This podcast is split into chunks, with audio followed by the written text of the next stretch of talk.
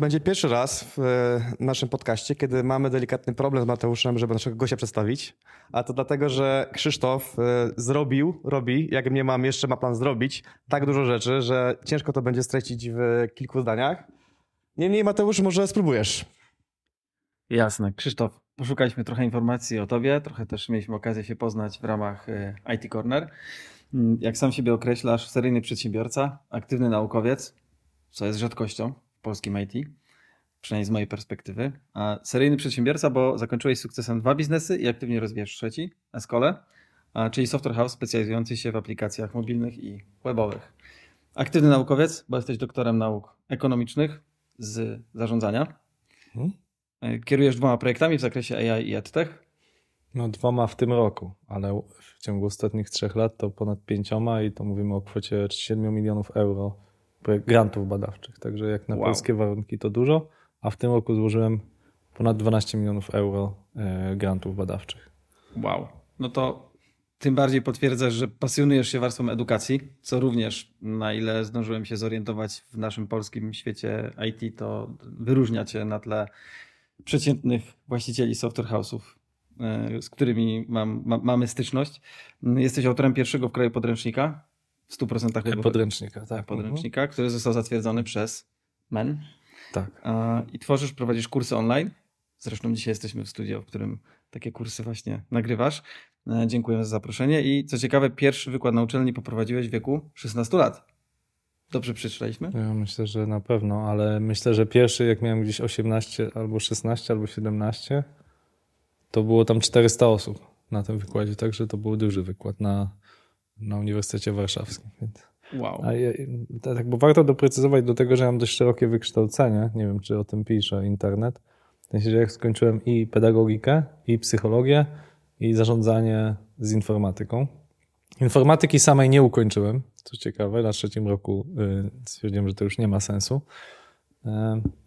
I to wykształcenie sprawia, że ja się zajmuję bardzo wąską dziedziną teraz, czyli zarządzaniem w IT zawodowo, ale w zakresie nauki ja się zajmuję jeszcze węższą dziedziną, czyli AI w edukacji. To znaczy ja się zajmuję przede wszystkim, te moje granty badawcze w 9 na 10 przypadkach, właśnie to jest, żeby podać przykład, wykrywanie spektrum autyzmu poprzez uczenie maszynowe, nawet dosyć udane, czy sugerowanie terapii, właśnie za pomocą dużych modeli językowych, odpowiednio oczywiście ukierunkowanych, nie to, że piszemy tam 3 prompty na krzyż, więc to jest coś, czym się zajmuję, albo jakieś systemy rekomendacyjne, takie jak znacie z Netflixa czy z Allegro, ale do e-learningu, czyli jakie ćwiczenia dobrać do danego typu odbiorcy, czyli taka wąsko rozumiana personalizacja. Także to są takie rzeczy, konkretnie problemy, które ja rozważam i gdzie stykają się 3 obszary, w których ja pracuję, czyli nauka, którą się pasjonuje, ale z nich nie ma pieniędzy i to jest zrozumiałe, dlaczego w IT, gdzie są dobre zarobki, trudno znaleźć dobrych wykładowców. Ja mam parę kierunków, które wspieram, to jest Koźmiński, sztuczna inteligencja i to jest we Wrocławiu informatyka, gdzie ta informatyka, gdzie przyprowadziłem ludzi i z Google'a, i z Cisco, samych praktyków, no to jest nie tylko najlepiej oceniany kierunek, ale najtłumniej oblegany we Wrocławiu, tutaj na WAB-ie. I teraz będę otwierał od przyszłego roku kierunek magisterski, więc czyli jakby łączę tą naukę, ale taką w rozumieniu nauki praktycznej. Ta uczelnia we Wrocławiu, na której uczę, pełna nazwa to jest Wrocławska Akademia Biznesu w Naukach Stosowanych. Ja nie przypadkiem współpracuję tylko z prywatnymi uczelniami. 2, czyli jakby nauka praktyczna, 2, biznes, ale 3, komercjalizacja badań, czyli jakby nie trudno jest zrobić badania dotyczące uczenia maszynowego i sobie rozważać jakieś ciekawe teorie. Dużo moich kolegów się tym zajmuje z sukcesami naukowymi, natomiast zauważcie, że to ludzie z Google'a w 2017 napisali najsłynniejszy artykuł w AI, attention is all you need, ale to nie Google, to skomercjalizował, tylko ktoś inny. I ja chcę być tym, kto potrafi coś skomercjalizować, uczynić to dla ludzi potrzebnym, a potrzebnym w sensie też, że ludzie za to zapłacą. Nie? Bo to jest taki najprostszy biznesowy weryfikator. Fajnie, ale to może jeszcze zróbmy jeden krok wstecz, bo jak wspomniałeś o tych różnych kierunkach, które studiowałeś, to zaciekawiło mnie, co było pierwsze, bo też naszą grupą odbiorców są często osoby, które o IT słyszały, ale to właśnie nie są osoby, które poszły od razu po liceum na studia informatyki, tylko właśnie ja jestem po filozofii, Mateusz jest po dziennikarstwie, ty między innymi po pedagogice i to właśnie jest taki ciekawy dowód na to, że w to miejsce można dobrnąć różnymi, nie do końca oczywistymi ścieżkami. Także co ci było pierwsze i w którym momencie ten skręt w technologii się zadział? To ja ci odpowiem na nie. Moim marzeniem całe życie było zostać nauczycielem, ponieważ moja mama jest nauczycielką, mój tato jest akurat informatykiem, mój brat jest informatykiem, specem od cyberbezpieczeństwa. No i jak to często bywa wśród braci, no to jakoś tam się te role układają. I ja byłem bardzo zdolnym matematycznie dzieckiem, no naprawdę wybitnie zdolnym. Już ja w podstawówce jeździłem na różne międzynarodowe mistrzostwa i matematyczne i szachowe. Jakieś tam medale przywiozłem. Już jakby nie mam tej opowieści, że byłem beznadziejny w szkole, ale wyrosłem na ludzi, bo wiem, że to na YouTubie jest modne. To ja niestety byłem bardzo zdolnym dzieckiem, natomiast mój bunt polegał na tym, że ja się w wieku tego dorastania, kiedy się buntujesz przeciwko rodzicom, to ja się zacząłem interesować psychologią i odszedłem od nauk ścisłych, psychologią i pedagogiką. I to ukształtowało moje życie w takim sensie, że moim marzeniem stało się zostać nauczycielem. Z czasem, jak dorastałem, to coraz bardziej czułem, że mam takie pozycje liderskie i że chciałbym być dyrektorem szkoły. To był mój totalny ultimate goal. Ja mam papiery na bycie dyrektorem szkoły. Pracowałem jako nauczyciel, pracowałem jako asystent nauczyciela w Anglii też. I tak dokładnie moim pierwszym wykształceniem była psychologia, licencja z psychologii w Anglii. Potem drugim była ekonomia i trzecim była pedagogika. I potem doktorat zarządzania. I tak jak mówię, ja całe studia, po to pojechałem na stypendium do Stanów, żeby uczyć się na dyrektora szkoły, na kierunku Education Administration. No i wtedy jakby czułem, że trochę podskórnie, że trochę jakby już miałem papiery, że mogę być dyrektorem szkoły, że jakby jestem trochę overpowered na to, żeby zostać tym dyrektorem, a do tego trzeba mieć odpowiednio długi staż nauczycielski. Mhm. I ja pracowałem jako nauczyciel angielskiego, bo jeżeli skończysz studia w Anglii, to możesz też uczyć angielskiego.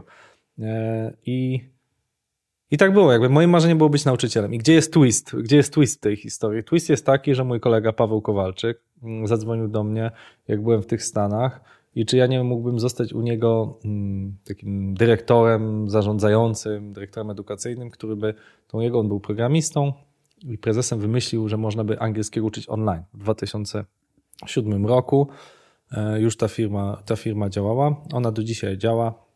Została niedawno sprzedana za bardzo dobrą kwotę. Między innymi do właścicieli Profilingua, a wcześniej do Benefit Systems. Także ta firma bardzo jest numerem 1, jeśli chodzi o uczenie angielskiego online, ale wtedy to była, abstrakcja. Uczyć angielskiego online to były taki raczkujący rynek. I on był programistą i potrzebował kogoś od gadania, od zarządzania ludźmi, od zarządzania tym procesem edukacyjnym, a ja miałem jakąś intuicję, bo nie można powiedzieć, że miałem kompetencje mając 22 lata czy 3, żeby zarządzać takim startupem. Wydawało mi się oczywiście, że mam, ale nie miałem. No ale ta firma odniosła spory sukces. Jestem z tego bardzo dumny, z tego co cały ten zespół utworzył. Też ja dostałem za swoją pracę udziały w spółce córce, która też odniosła dość duży sukces i ją sprzedałem po 2 latach, czyli od 0 do 50 osób w 2 lata doszliśmy bardzo ładnie. Ta firma urosła i działała na 24 krajach. W kilku nawet byliśmy numerem 1 w aplikacjach mobilnych przed Duolingo, co dzisiaj często mi się przydaje jako historia, co mnie ukształtowało. I tak naprawdę tym sposobem, tylnymi drzwiami, tak jak wy, wszedłem do IT, bo po prostu mój wspólnik był z IT, był programistą. Ja nie byłem i nie identyfikowałem się jako osoba, która chciałaby pozyskać te umiejętności techniczne, ale metodą osmozy po prostu słuchałem tego, co ci programiści mówią i to był bardzo długi proces. Mi się wydaje, że ja bym nawet powiedział, że to zajęło dekadę, nim teraz ja mogę powiedzieć, że czuję się swobodnie w relacji myślenia algorytmicznego. I po drodze zrobiłem też masę pracy swojej i pracy zawodowej, jak i indywidualnej. Indywidualnej najwięcej mi pomogło w nauczeniu się programowania. Ja akurat korzystałem z platformy Khan Academy, żeby opanować JavaScript w stopniu podstawowym. Trochę stron natrzaskałem, trochę jakichś tam bardziej zaawansowanych algorytmów i to mi pomogło zrozumieć, co właściwie to znaczy, to myślenie, rozmowa z maszyną. I to, kiedy parę lat później tworzę już taką architekturę bardzo wysokopoziomową do uczenia maszynowego, bo to jest to, czym głównie się zajmuję, to te umiejętności myślenia algorytmicznego mi super pomagają, muszę przyznać. I teraz dalej kontynuujesz twoją misję edukacyjną, tak? Ale powiedziałeś o tym, że co jakby z czym się w pełni zgadzamy, że w IT ta edukacja kuleje, bo ludzie są zbyt zajęci właśnie biznesem i robieniem projektów zamiast tymi nowoczesnymi formami edukacji, a ty z kolei pracujesz też nad tym wsparciem AI-owym edukacji, więc opowiedz, jak to łączysz, jak chcesz AI zaprząc, żeby rozwiązywać problemy edukacyjne? To też dam taki praktyczny przykład. Jak pracuję na uczelni, no to na Koźmińskim, chyba nie mam żadnych tutaj klauzul, które nie pozwalają mi ujawniać tych rzeczy, na Koźmińskim chyba płacą 280 zł za godzinami, tu we Wrocławiu 200.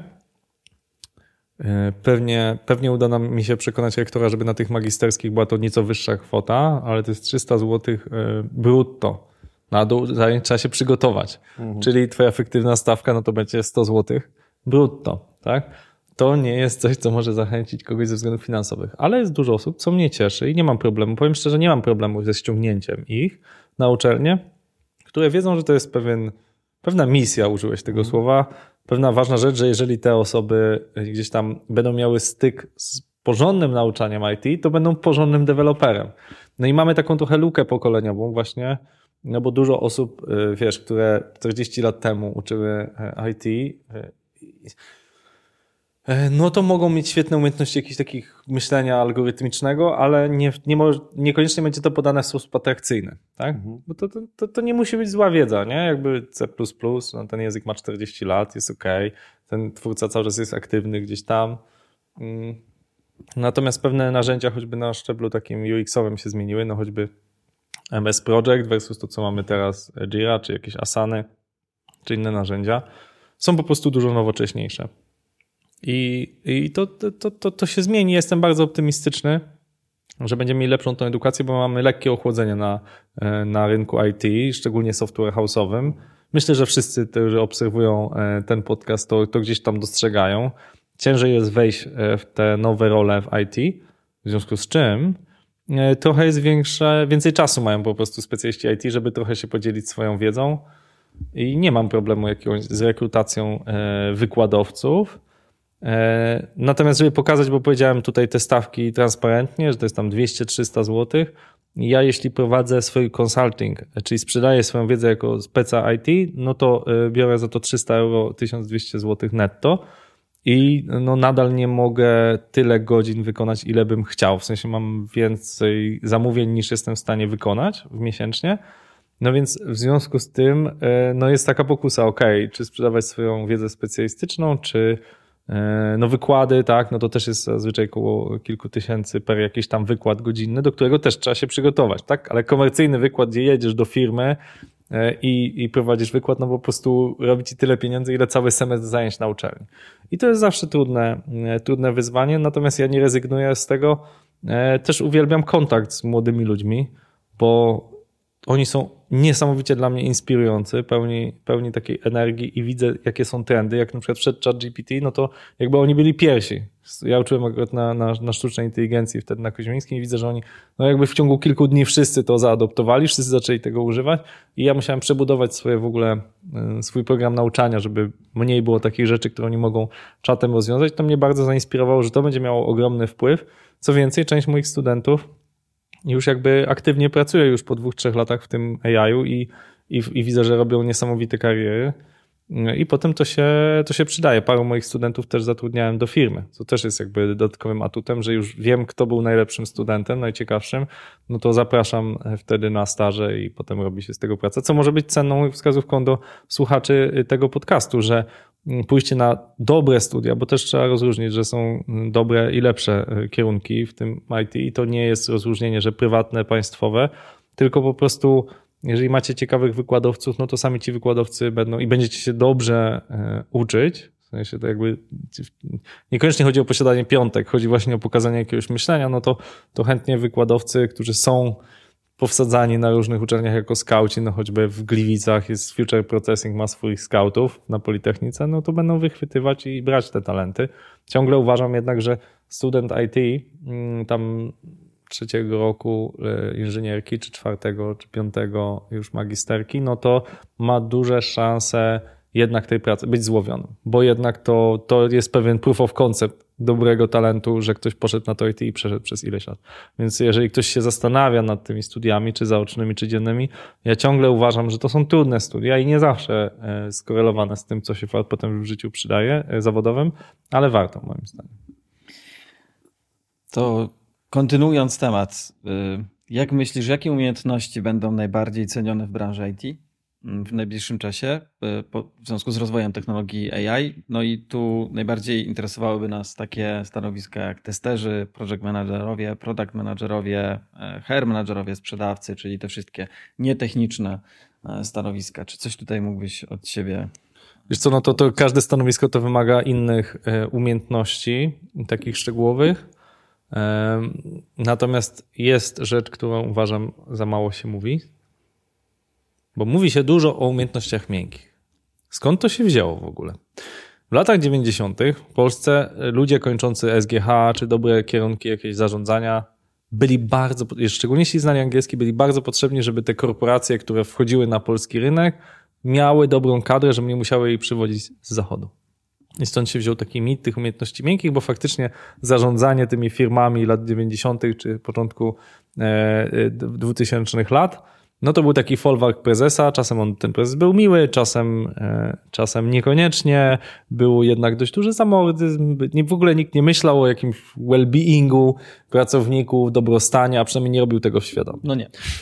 I dlatego tyle mówiło się o tych umiejętnościach miękkich, że warto być miłym dla pracowników, że to wróci i tak dalej. I moim zdaniem ta wiedza już się upowszechniła. Natomiast w tym czasie trochę się zamazała podkreślanie, jak ważne są umiejętności twarde. Czym są dla mnie umiejętności twarde? No, sprawdzenie kompetencji. Jeżeli mówisz, że chcesz zostać HR menedżerem czy szefem sprzedaży, to ty powinieneś mieć niezłe pojęcie, jak te dane zagregowane przekazać zarządowi, tak?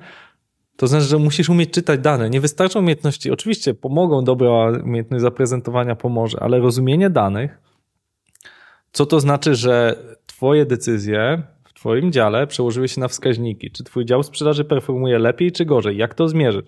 Jakie metodyki zastosujesz? Czy jakieś PDCA, które promujesz Szygmundego, czy może jakieś inne metody, które sprawią, że tydzień w tydzień twój dział będzie lepszy? Tak? Na intuicji można dużo zrobić. Ja kocham zarządzanie na podstawie intuicji.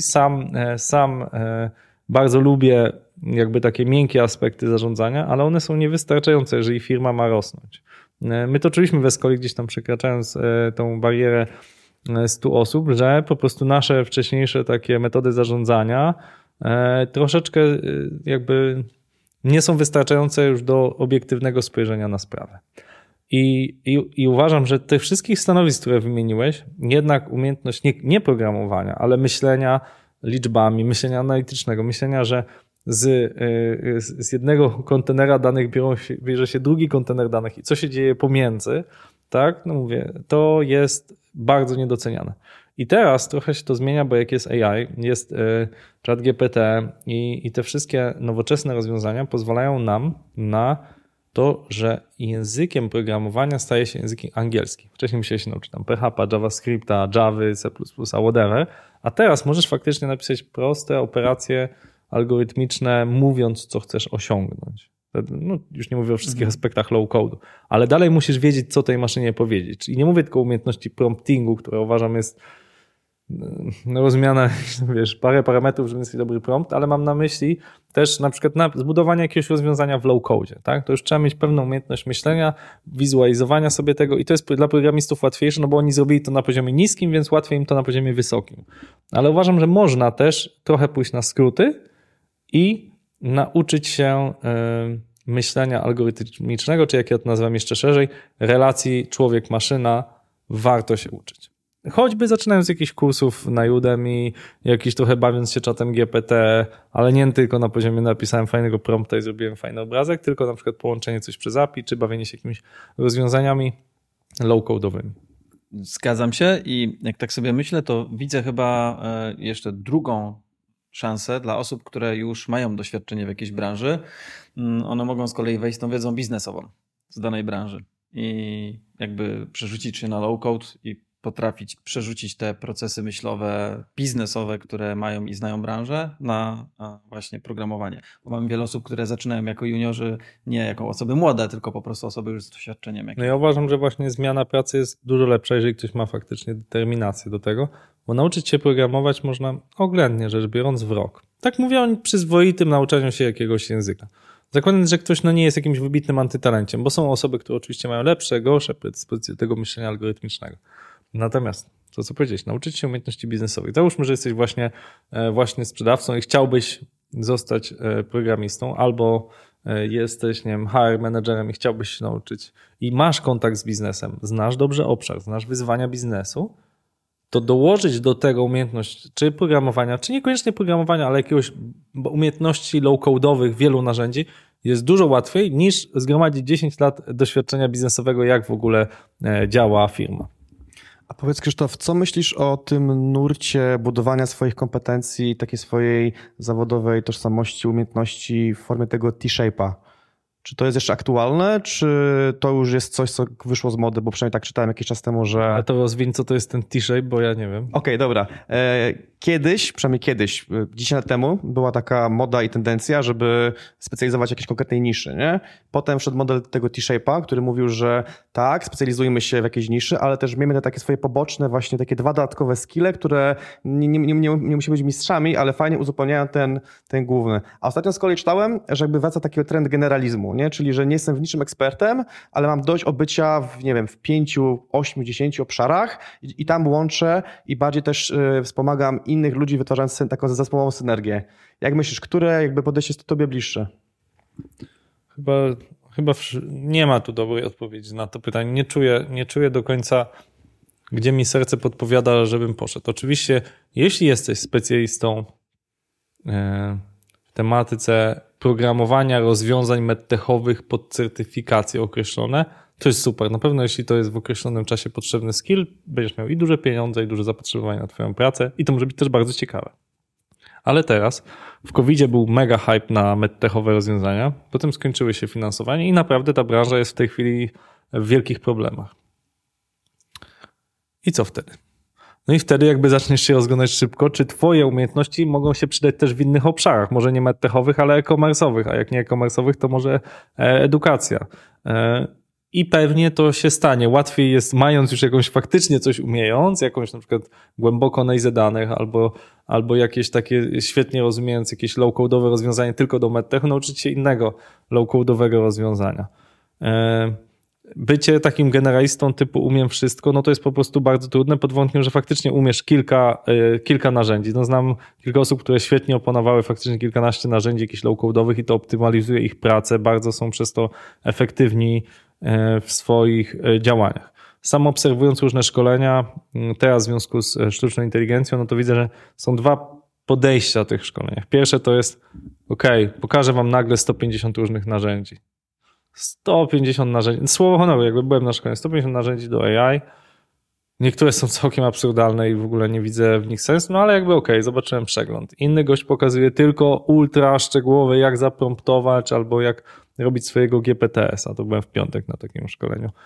Czy któreś jest lepsze? No, gdzie ucho przyłożyć, nie? I jedna rzecz, moim zdaniem, jest ważna, żeby cokolwiek się zdecydujemy, to robić to dobrze. To znaczy nie udawać, że znam 15 narzędzi, bo znam ich nazwę i raz je otworzyłem, tylko jeśli chcesz znać 15 narzędzi w jakichś obszarach, to wiesz, to faktycznie trochę się tam pobaw tym, trochę pochodź na szkolenia, a nie mów, że znasz 15 narzędzi. Bo moim zdaniem największy problem w tym, żeby zdobyć dobrą pracę, to jest rozróżnienie między deklaratywną kompetencją, a faktyczną kompetencją, tak? Czyli że jeżeli ktoś mówi, jak ja rekrutuję, szefa sprzedaży czy szefa HR, no to mówi, ja tak zbuduję ten dział. A ja mówię, no to jakie będzie pierwszych 5 kroków, które zrobisz, jak to będzie rozróżnione w czasie, jakich zasobów potrzebujesz? I okazuje się, że tu już dużo osób albo udziela jakichś odpowiedzi takich niezbyt związanych, albo mglistych bardzo, albo z kolei pokazujemy jakąś tabelkę z 64 jakimiś toolami, które w ogóle, są generyczne, tak? Ktoś sobie napisał tą tabelkę albo ściągnął z internetu, przetłumaczył i mi pokazuje jakiś tool, ale dla Escoli, tak? Dla Escoli. Co będzie dla mnie przydatny z twoich tuli? I tu już się zaczynają schody. Więc... Tego nie było w kursach.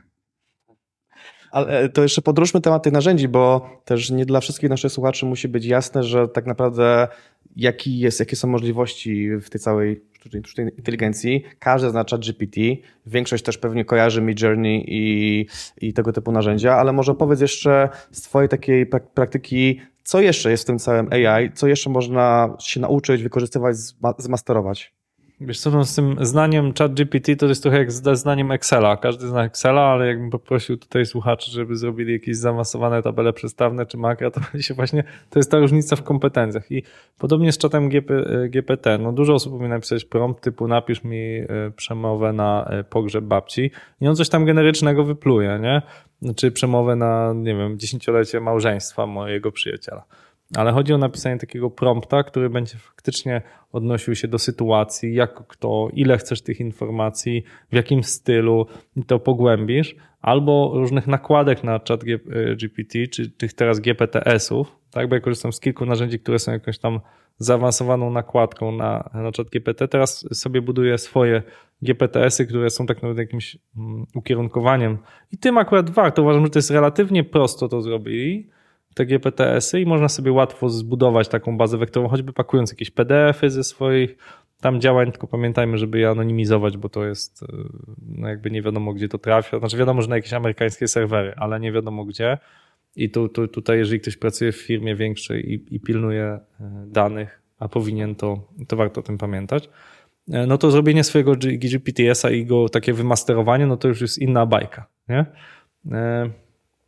No ja korzystam po prostu z jakichś tam narzędzi, na przykład taki bardzo lubię do edukacji, o tym prawie nikt tego nie widziałem na szkoleniach, żeby ktokolwiek o tym opowiadał poza mną, to jest Sizzle, no to jest taka nakładka, gościu odszedł z Mety, z Facebooka i tam ma tą jakby taką nakładkę, która pomaga uczyć krok po kroku, tak, czyli nie, no bo LLM daje jak najszybciej odpowiedź, a w edukacji ważne jest zrozumienie procesu na przykład, więc to można i dla swojej edukacji zastosować technicznej, I warto to pokazywać nauczycielom. No to, co ja robię w kwestii jako researcher, no to są dość złożone rzeczy tego. Nawet trudno to wytłumaczyć, no ale tak w najprostszym ujęciu, no to uczenie maszynowe, no to są 3 takie obszary, tak? Uczenie nadzorowane, czyli że jakby pokazujemy pewien wzorzec, czyli to jest biały sweter, to jest czarny, no i on potem z czasem się nauczy, co to jest biały, co to jest czarny sweter i będzie je z czasem coraz lepiej rozpoznawał, jak damy mu 100 000 rzeczy. No i ja na przykład w ten sposób, że to jest dziecko z autyzmem, to jest dziecko bez autyzmu i on z czasem wytrenuje jakieś swoje wzorce, tak? Czy na przykład ta osoba uczy się zawsze rano, a ta osoba wieczorem i on zrozumie jakiś pattern, którego my w pierwszej chwili nie dostrzegliśmy gołym okiem. Drugi sposób, no to uczenie takie nienadzorowane, gdzie dajemy jakiś taki model, tak, gdzie on się sam uczy, na przykład granie w szachy, czy gra Go, ta słynna są tego dobrymi przykładami, no ale on wie, co jest sukcesem. Miarą sukcesu wygrana w szachy, no to król nie ma ruchu i jest atakowany i tej figury nie da się zbić, no i jakby nauczyć jak grać w szachy, no i on w ten sposób jest się nauczyć grać w szachy lepiej niż człowiek, no bo przeprowadzi 100 000 czy 1 000 000 partii i w ten sposób się nauczy, no czy jakieś takie semi-nadzorowane, czy jakieś systemy rekomendacyjne, tak jak wspomniałem, to jest to, co buduje, no i do tego po prostu trzeba bardzo dużo danych. Część tych danych można znaleźć open source'owo do zabawy, no a część z tych danych, i to jest najwięcej pracy, to jest ich zdobycie, tak? Czyli jak mówimy o czacie GPT, no to widzimy, myślimy, że tam może część osób, które nas słucha, myśli, że to jest genialny algorytm, ale to jest przede wszystkim cała ta praca, którą oni wykonali, żeby przeskanować cały internet i co ważniejsze, dobrze go uporządkować, co jest czym, gdzie są struktury słowne. To jest gigantyczne zadanie i ludzie nie doceniają, jak trudne jest zgromadzenie danych, potem ich oczyszczenie, odpowiednie spreparowanie do odpowiednich komórek.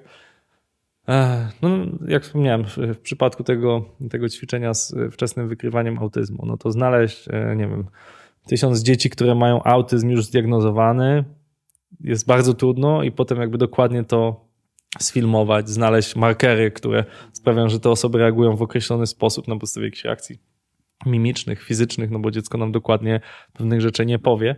Wspominałeś, to jest inna para kaloszy. Podcastów, które oglądasz, już są jakieś mikrogesty, tak?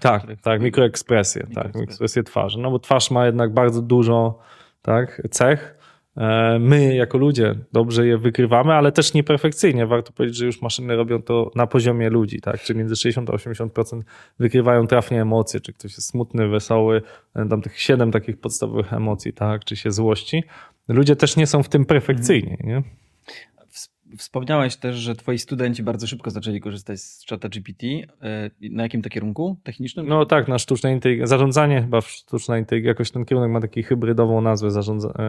AI Management, wydaje mi się, on się nazywa. Okay. No, my z Danielem, mając doświadczenie na zdecydowanie bardziej takim mniej technicznym kierunku, to taki humanistyczno-techniczny, ale jednak bardziej humanistyczny, no to tam nie widzieliśmy takiego zaangażowania na samym początku. Rok temu mniej więcej prowadziliśmy te zajęcia do wiosny i jakby dopiero się zaczęły na koniec wiosny pojawiać jakieś pierwsze próby. I właśnie chciałem zapytać, jak wygląda twoje doświadczenie w tej chwili jakby z młodymi ludźmi, czy to na kursach, czy na spotkaniach, czy może gdzieś u ciebie w firmie, jak trafiają.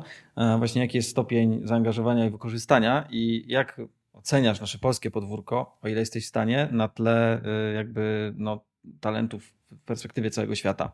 Czy jest szansa, że będziemy się tu wyróżniać, czy ta, powiedzmy, propagacja jest podobna w innych miejscach? Czy miałeś okazję to doświadczyć, zobaczyć, czy nie? Nie. Dobra, to może zacznę od końca. Czy Polska się czymś wyróżnia? No tak, my mamy bardzo dobre kompetencje techniczne. Wynika to moim zdaniem z dwóch przyczyn. Pierwsza jest taka, że nazwijmy to postsowieckim świecie w większości, szczególnie tutaj wschodniej Europy, mamy bardzo dużo talentu. To jest potwierdzone na wielu olimpiadach technicznych, bo po prostu no, za czasów komunistycznych to można było robić 3 rzeczy, żeby mieć prawdziwą wolność. Nie za bardzo można było robić humanistyczne, ale można było albo iść w góry i się tam zabijać razem z Krzysztofem Wielickim i innymi himalajstami. Można było zostać księdzem, albo można było zostać naukowcem w dziedzinach technicznych, no bo humanistycznych nie za bardzo. I to dawało prawdziwą wolność i mamy świetne kadry i wielu naukowców, którzy są bardzo zasłużeni i ci naukowcy jakby przełożyli dużej mierze tą wiedzę, no bo oni są już dosyć wiekowi, tak? No moim patronem, jak byłem w Krajowym Funduszu na Rzecz Dzieci, był profesor Madej, do dzisiaj aktywny i jeździ z tymi młodymi olimpijczykami, no ale jak ja byłem dzieckiem, no to on już miał swoje lata, teraz ma już swoje słuszne bardzo lata i przekazał to osobom, które teraz mają, no tak jak ja, 37 lat i teraz one gdzieś tam niosą ten kaganek. Także to nie umarło wraz z tym pokoleniem, to cały czas żyje i widać, że sporo moich kolegów pracuje teraz czy w Apple'u, czy w YouTubie, czy w Zurichu, w Google'u. No niestety w większości, ogromnej większości powjeżdżali za granicę. Też w OpenAI-u jest spora ekipa kolegów, z którymi tam walczyliśmy w olimpiadach matematycznych i informatycznych, ale sporo zostało, czy może potencjalnie wrócić kiedyś. Pamiętajmy, że Stany to nie jest, w moim przekonaniu, ja tam mieszkałem przez jakiś czas, byłem na stypendium tam, na studiach, to nie jest taka kraina, jak sobie wyobrażamy na filmach, że wszyscy są chudzi, piękni i weseli. Znaczy weseli są, ale nie są chudzi, nie zawsze są piękni i no właśnie, jest tam sporo problemów takich społecznych, a za rok najprawdopodobniej wróci do władzy Donald Trump i będzie w ogóle jeszcze weselej. Ale trochę odpłynąłem od odpowiedzi, a chciałem powiedzieć, czy Polska się czymś wyróżnia. No tak, mamy kompetencje techniczne, to jest pierwszy nasz wyróżnik. Drugi, mamy taki głód przedsiębiorczości, więc uważam, że tu się sporo wydarzy. Jesteśmy dalej w bezpiecznej części, bo jesteśmy w Unii Europejskiej, więc tu sporo jest inwestycji. Wczoraj rozmawiałem z panią Ewą Łabno-Falencką z Mercedesa. No oni tu pod Jaworem będą otwierać kolejną wielką fabrykę za miliardy dolarów.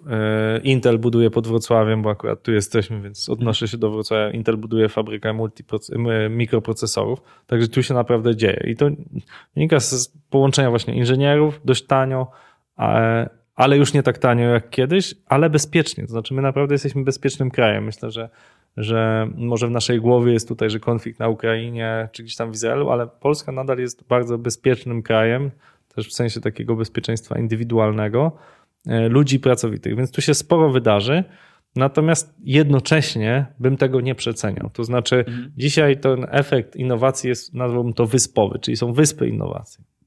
No, myślę, że więcej innowacji wydarza się wbrew temu, co by chcieli politycy we Wrocławiu, w Krakowie niż w Białymstoku, a już tym mniej na szeroko rozumianym Podlasiu. Dlaczego? No bo tu jest po prostu dużo dobrych uczelni, dużo dobrych absolwentów, jest przyjemne miasto do życia i tak dalej. I to sprawia, że te talenty tu przyjeżdżają i coś wymyślają ciekawego.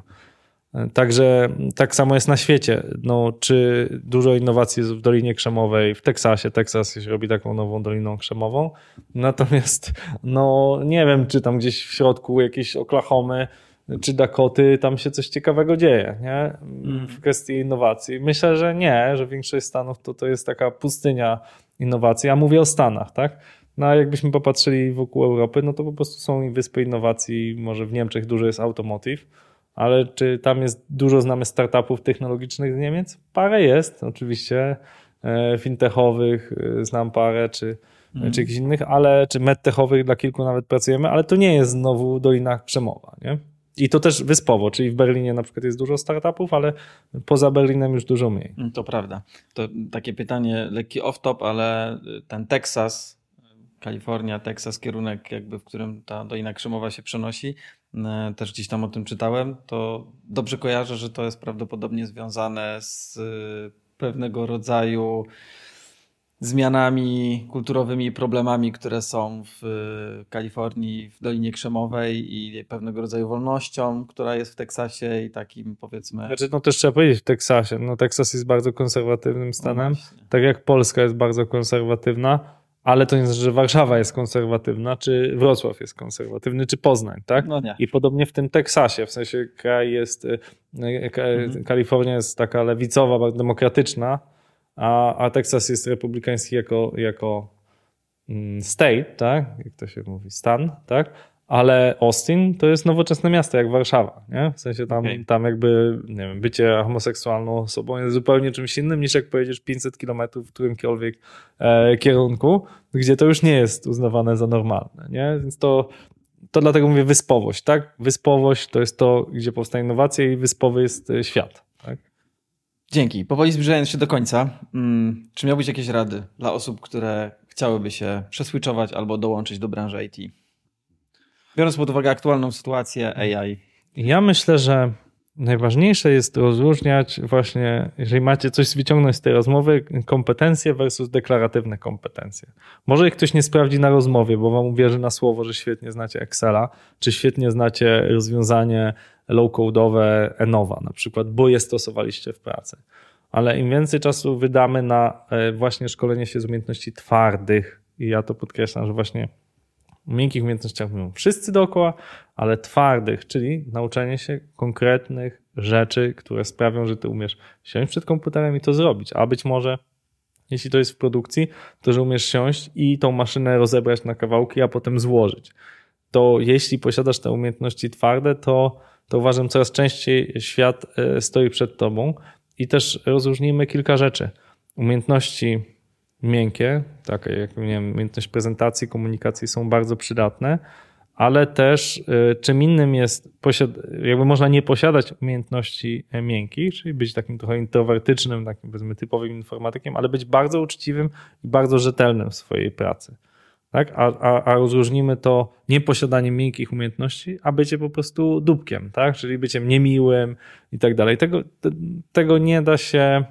To nie jest tak, że osoba, która nie ma umiejętności miękkich, bo właśnie mówię, jest introwertyczna, jest bardzo techniczna, to jest osoba, która jest zła. To może być osoba bardzo, bardzo dobra, pomocna, tylko trzeba do niej odpowiednio podejść. Więc warto o tym też pamiętać i te umiejętności twarde często są dużo trudniejsze do poprawienia paradoksalnie niż te miękkie, bo żeby zdobyć umiejętność twardą, choćby opanowanie świetnie jakiegoś rozwiązania, czy nauczyć się kodować, trzeba dużo konsekwencji, trzeba dużo wytrwałości. A to już są umiejętności miękkie, tak? Czyli że masz silną wolę, że okej, chcesz się przebranżowić? Zaczynam pracę o 9:00, ale codziennie między 7:30 a 9:00 ja tłukę pewne rzeczy, których chcę się nauczyć. I znam naprawdę paru takich ludzi, którzy się w ten sposób przebranżowili, że kosztem swojego czasu prywatnego czy czasu dla swojej rodziny siedzieli czy rano, czy wieczorem, a czasem wieczorem i rano i odnieśli w tym sukces, no bo mieli tą umiejętność, żeby konsekwentnie nad tym pracować. Dzięki, Krzysztof. Kawał solidnej wiedzy, naprawdę. Bardzo dziękujemy. Tym bardziej jak znamy twoją stawkę godzinową, tą komercyjną. Także tym cenniejsza była ta godzina spędzona z tobą. Także wielkie dzięki. Trzymamy kciuki powodzenia w dalszym rozwoju firmy i wszystkich projektów. Naprawdę szacun za to, co robisz. Zrobiło to na mnie ogromne wrażenie. Nie wiem, Daniel, chcesz coś dodać? Powiedz, Krzysztof, naszym słuchaczom, gdzie mogą ciebie znaleźć? Jeżeli to, co mówiłeś, ich zainteresowało, zainspirowało, gdzie mogą od ciebie pozyskiwać więcej wiedzy, w jakich materiałach, w jakich źródłach? To są... Jeżeli chcecie, to ja jakby... zaprzyjaźnimy się na LinkedInie, jak to się mówi teraz, bo to jest takie... Także bardzo zapraszam do mojego LinkedIna. Ja publikuję codziennie na LinkedInie. Jestem w tym dosyć konsekwentny, bo postanowiłem kiedyś to zmienić, że będę się dzielił wiedzą, więc codziennie publikuję treści związane z branżą IT.